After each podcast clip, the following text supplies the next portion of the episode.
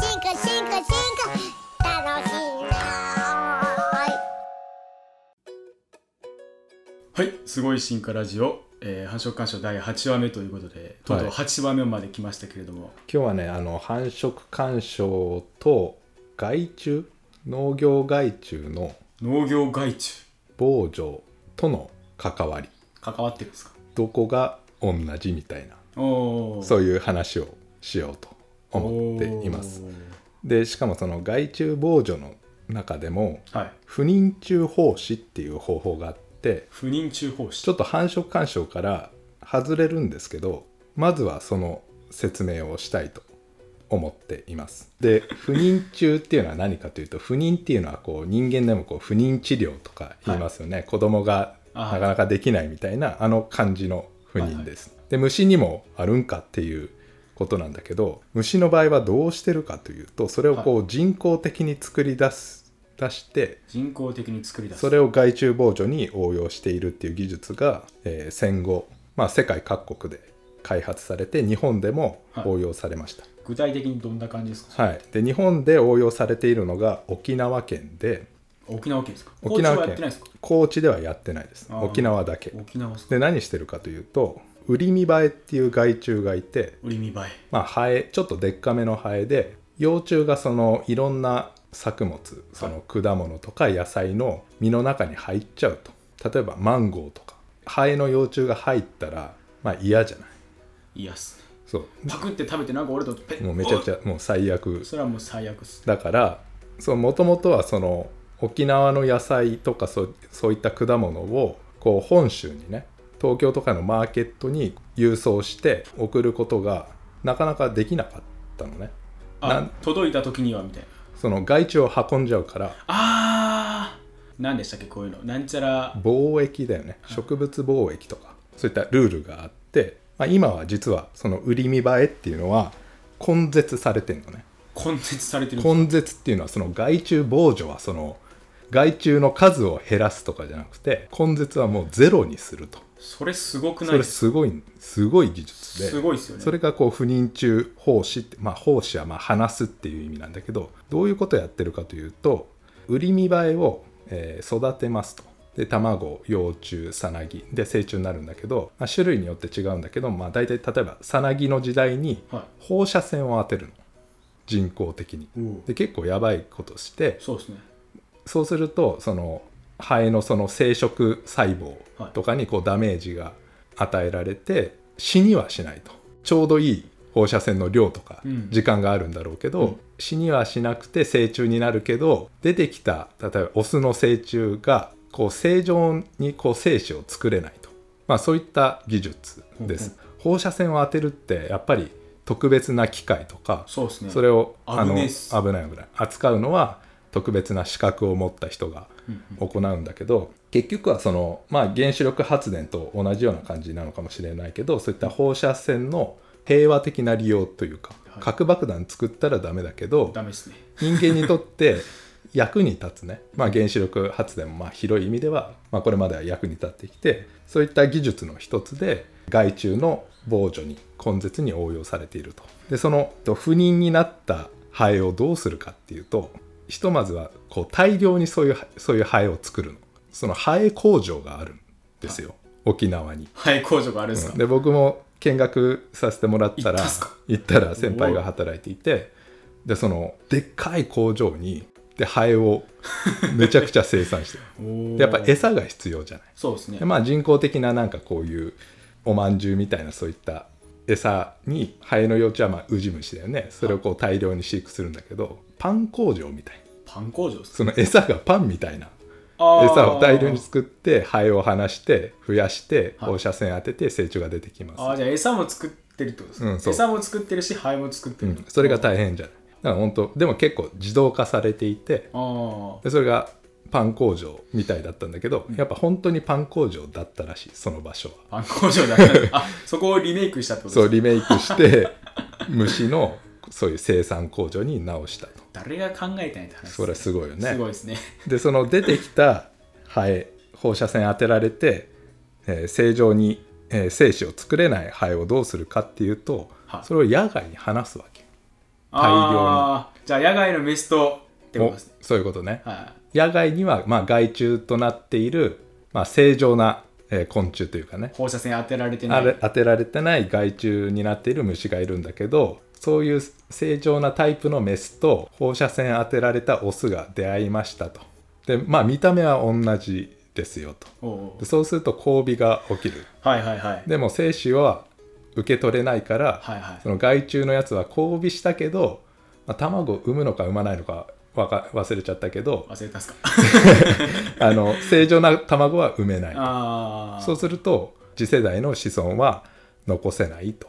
どんどん離せばどんどん減っていくじゃない、うん。そういうことをやってウリミバエは、まあ、沖縄県では根絶。いや考えた人マジ頭いいっすね。すごいね。まああの外国えの人なんだけど、まあ、日本に応用したのはその昆虫学者で、まあ、そういったプロジェクトが昔からありました。で今も続いていてウリミバエだけじゃなくて他の害虫としてはさつまいもにつく甲虫の仲間でイモゾウムシとかアリモドキゾウムシとか、え2種類いるんだけどそれもさつまいもの中にその幼虫が入っちゃうわけ。でそうすると多分さつまいも側でなんか化学反応があるんだと思うけどさつまいも側としては食べられたくないじゃない？害虫に。だから超まずくなるらしい。そうするとなんか牛でも食えねえみたいな。もうダメダメっすね。ダメダメになる。でそうすると人間も食ったら嫌じゃない？はいそうですね。だから根絶したいと。うん。だからハエだけじゃなくてそのイモゾウムシとアリモドキゾウムシも放射線を当てて不妊虫を作る研究が進んでいて、まあ、沖縄もいろんな島があって特定の島では根絶されましたよみたいなことあはーなってます。でも今もうさつ沖縄のさつまいもを本州とか九州に、えっと持って帰ることできないよね。それ植物あそうなんですか。防衛それはその害虫の根絶が完全に終わってないんで例えば沖縄に旅行に観光に行って芋買って空港に持ってったら、まあ、見つかったら止められると。へえだからさつまいもを使ったなんかスイートポテト的なお土産はすごい流行ってるけどあのえー、何何でしたっけ？甘いお芋の。ねそうそうそう紅紅芋タルト。あれすごい流行ってるけはいど美味しいっす。お芋自体を持って帰ることはできないわけ。それはまだ害虫が、まあ、完全には根絶しきれていないからですね。知らない人はあれですね。空港行って「ちょっといいですか? 」何ですか？何も何も持ってないですよって言ってこの芋ダメですよみたいな、うん。ダメなんですか？みたいな。そういう話になるわけ。ですそう。で実は害虫がいるからと。あでその裏にはこういう研究の努力がありますよっていうことで,、で結局売り見栄えっていうのがすごい成功したんだけどまあどういうことをするかっていうと大量に離すと。で今も根絶はできてるんだけど今も実は離してるそれなぜかというとその売り見栄えとかあの辺の見栄えって呼ばれている仲間の昆虫が日本沖縄県からはまあ根絶されたんだけど東南アジアとかそういう南の地方にはいるわけ。やっぱ飛んでくるみたいな。風に乗ってみたいな。そうだね。でいつ飛んでくるのか分かんないから不妊虫をまあ継続的に生産して、継続的にいろんな島に放してるのは今も続いています、うん。これが繁殖干渉とこうどうつながってくるんかっていう話なんだけどなんとなく見えてきたよね。そうですね。不妊虫ってどういうことしてるかっていうと精子がダメになっちゃったオスと野外のメスが交尾すると。交尾しても正常な精子を受け取れないからちゃんと子供を産めないと。そうですね。だからつまりはエラーをうん。めちゃめちゃ起こさせるってことです、そうだよね。人為的に。そうだよね。で不妊虫と野生の害虫は同じ種類だけど、まあ、人工的にオスの生殖能力がないと。だから交尾しても子供が産めないってなんかほとんど多種と交尾しているようなもんじゃない。そうそうめちゃくちゃよく似た多種と交尾すると。だからそれが繁殖干渉とすごい現象的に似ていて、うん。実は理屈の面からもすごい似ていて。で不妊虫の話はその野外の害虫をこう制御しないと根絶しないといけないということでいろんな理論的な研究もあって理論研究っていうのはどういうことかというとなんか難しそうです。そうだね。数学的にシミュレーションみたいのをしたんだけど優しく解説お願いします、そうだね。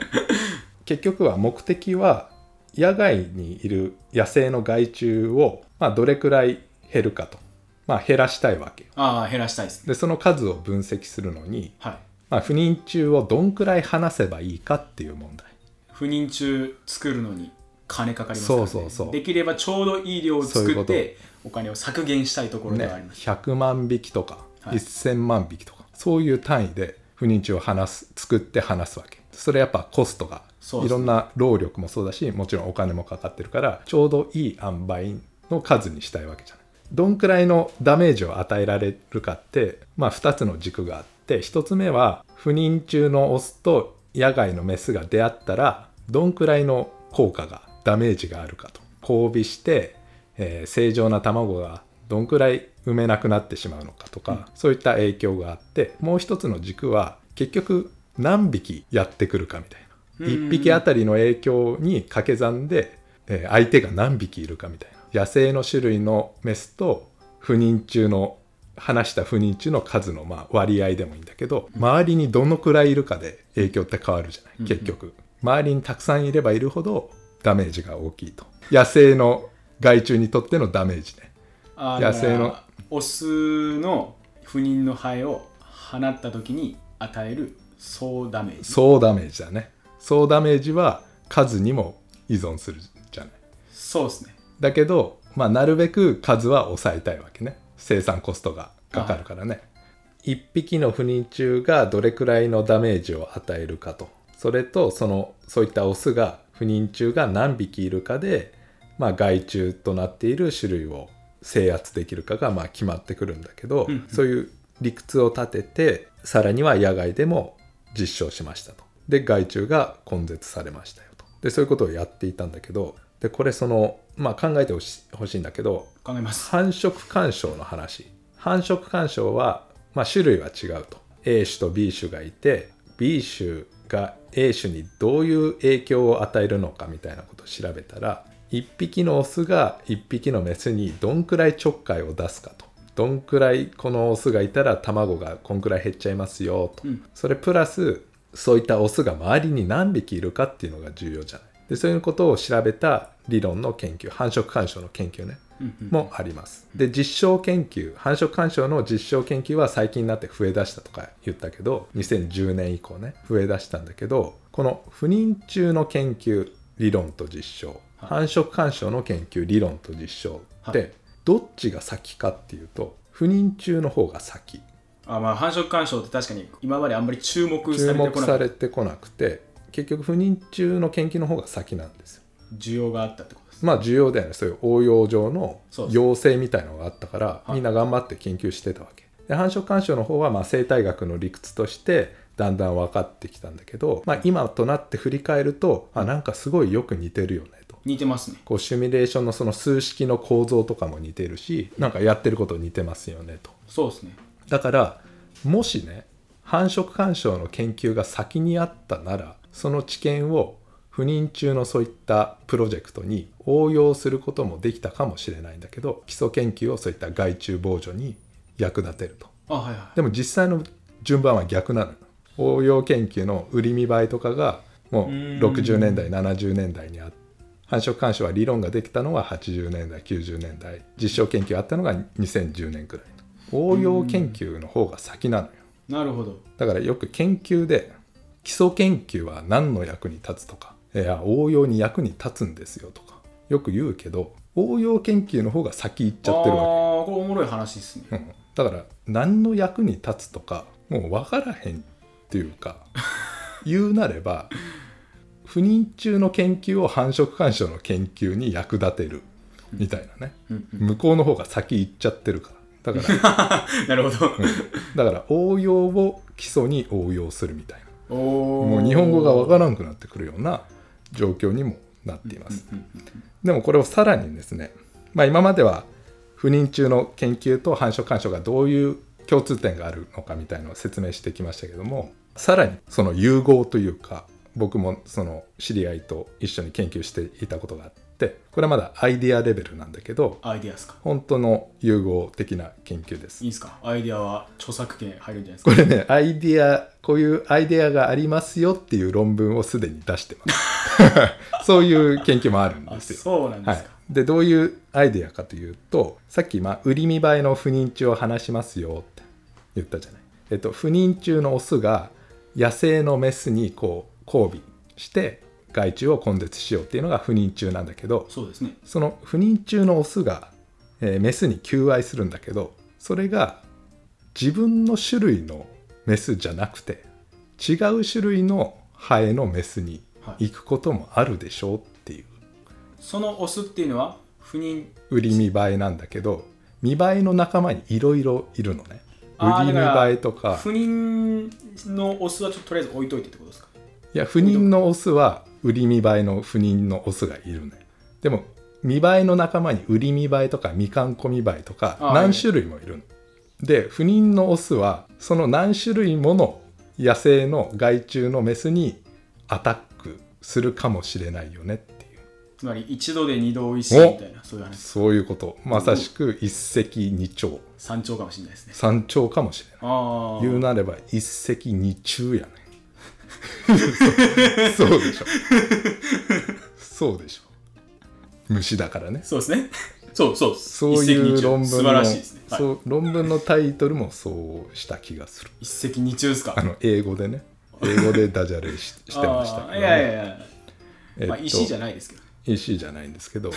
英語だとね「killing two birds with one stone」ってまあそのまんまなんやけど。あでそれをもじって「killing two bugs」にあああ with one てますよ。みたいのをしてました。はい。でそれなんかありそうじゃない？売り見栄えの不妊虫を、えー人工的に作って野外に放しますよ。それで売り見栄えっていう種類を野外で根絶できたんだけども他の種類の見栄えも害虫としてたくさんいて海外からこう入ってきたと。今まで研究者は繁殖干渉やっぱ知らなかったから売り見栄えが他種の見栄えのメスにどういうちょっかいを出してるかって誰も実は調べてないよ。お気づいてないからね。でも気づいていないうちにちょっかいしてるかもしれないよね。でさっきも言ったけど売り見栄えって一度根絶できても海外からやっぱり飛んで入ってきちゃうわけ。飛んでくるっすね、うん。ファッファと。特にその熱帯地方からね。ファッファと。あったかい地方から風に飛ばされてやってくるんだけどそこに何種類か含まれてるはずじゃない。そうですね。見栄えの名前が。なんちゃら見栄えなんちゃら見栄え。が飛んできてでもその売り見栄え自体は、まあ、継続的に不妊虫を作って話してるわけよ。誰も調べてないけど実際はその1種類を話すだけで何種類かにこう同時に効果があるのかなっていうのが一応アイデア。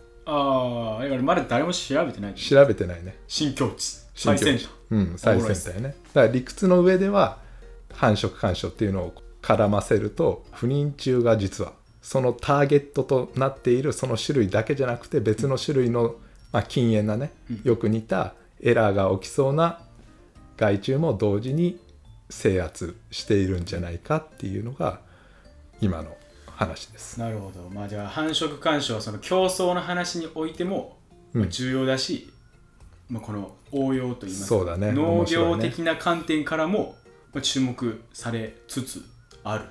そうだね。注目しています。すげえやつ。繁殖干渉、それが重要かなと。はい、うん。じゃあ今日はこの辺で。この辺で終わりますか。はい。はい、ありがとうございました。ありがとうございました。